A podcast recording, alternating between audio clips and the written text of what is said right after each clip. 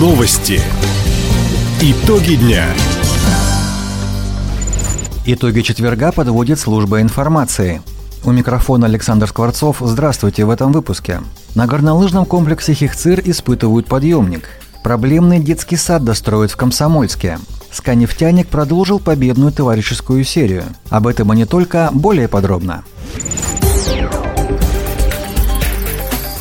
Губернатор Михаил Дегтярев проинспектировал строительство горнолыжного комплекса «Хихцир». На объекте уже готовы верхняя и нижняя станции канатной дороги, здание проката, заканчивается монтаж системы искусственного снижения.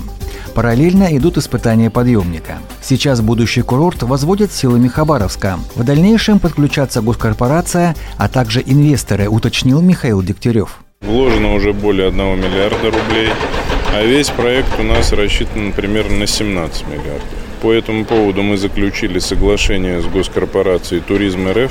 «Туризм РФ» готов нам помогать и всем инвесторам, которые заинтересованы в развитии этого курорта. После того, как мы землю, большой участок, 340 гектар, подготовим для инвестиций, мы сформируем пул крупных компаний. Есть уже часть, которые выразили готовность. Запуск первого этапа горнолыжного комплекса запланирован на декабрь. Михаил Дегтярев пообещал лично провести испытания. Спасатели региона готовятся к прохождению циклона «Ханун». С 11 по 13 августа под его влияние попадут центральные и южные территории края. В превентивных целях оперативные группы направили в паводкоопасные районы, говорит замначальника регионального управления МЧС Виталий Дарчая. Мы не ожидаем каких-то серьезных последствий для большинства населенных пунктов края. Некоторое осложнение в связи с прогнозируемыми осадками э, мы ожидаем э, в южных районах на малых реках. В связи с этим принято решение направления оперативных групп в населенные пункты, где возможно осложнение локальное подтоплением на приусадебных участков э, межпоселковых дорог. Такие группы будут направлены в Вяземский район и район имени Лазо. Спасатели будут дежурить в поселках Шумном и Солонцовом. Сотрудники МЧС и власти на местах готовы реагировать на возможные чрезвычайные ситуации. В Комсомольске возобновляют строительство детского сада в привокзальном районе. Работы продолжат строительная компания «Система». Новый застройщик скорректирует проектную и рабочую документации и приступит к возведению дошкольного учреждения. После ввода здания в эксплуатацию компания «Система» поставит в садик необходимое оборудование. Как отметили в Краевом Минстрое, предыдущий подрядчик исполнял работу недобросовестно, поэтому с ним расторгли контракт. Напомним, детский сад в городе юности возводят по нацпроекту «Демография». Дошкольное учреждение сможет принять 350 воспитанников. Губернатор Михаил Дегтярев накануне провел третий съезд территориальных общественных самоуправлений Хабаровского края. В нем приняли участие главы городов и поселений, активные жители региона. Как отметил губернатор, сегодня в крае действует более 1400 ТОСов. Они объединяют свыше 250 тысяч человек. Это лучший результат на Дальнем Востоке.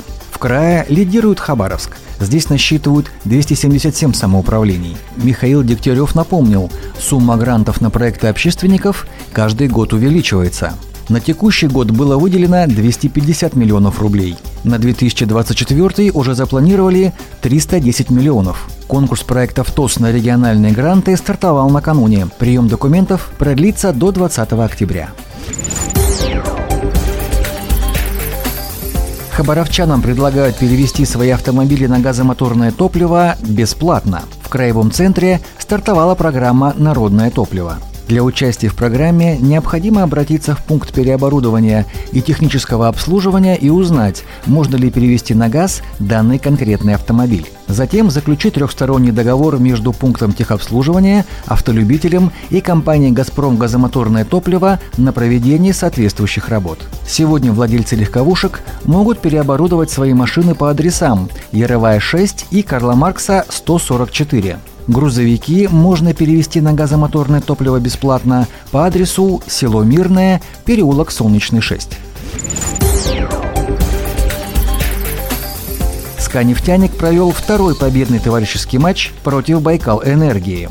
Встреча в Иркутске закончилась со счетом 8-2 в пользу хабаровчан. В предыдущей игре подопечные Михаила Пашкина победили хозяев арены 6-5.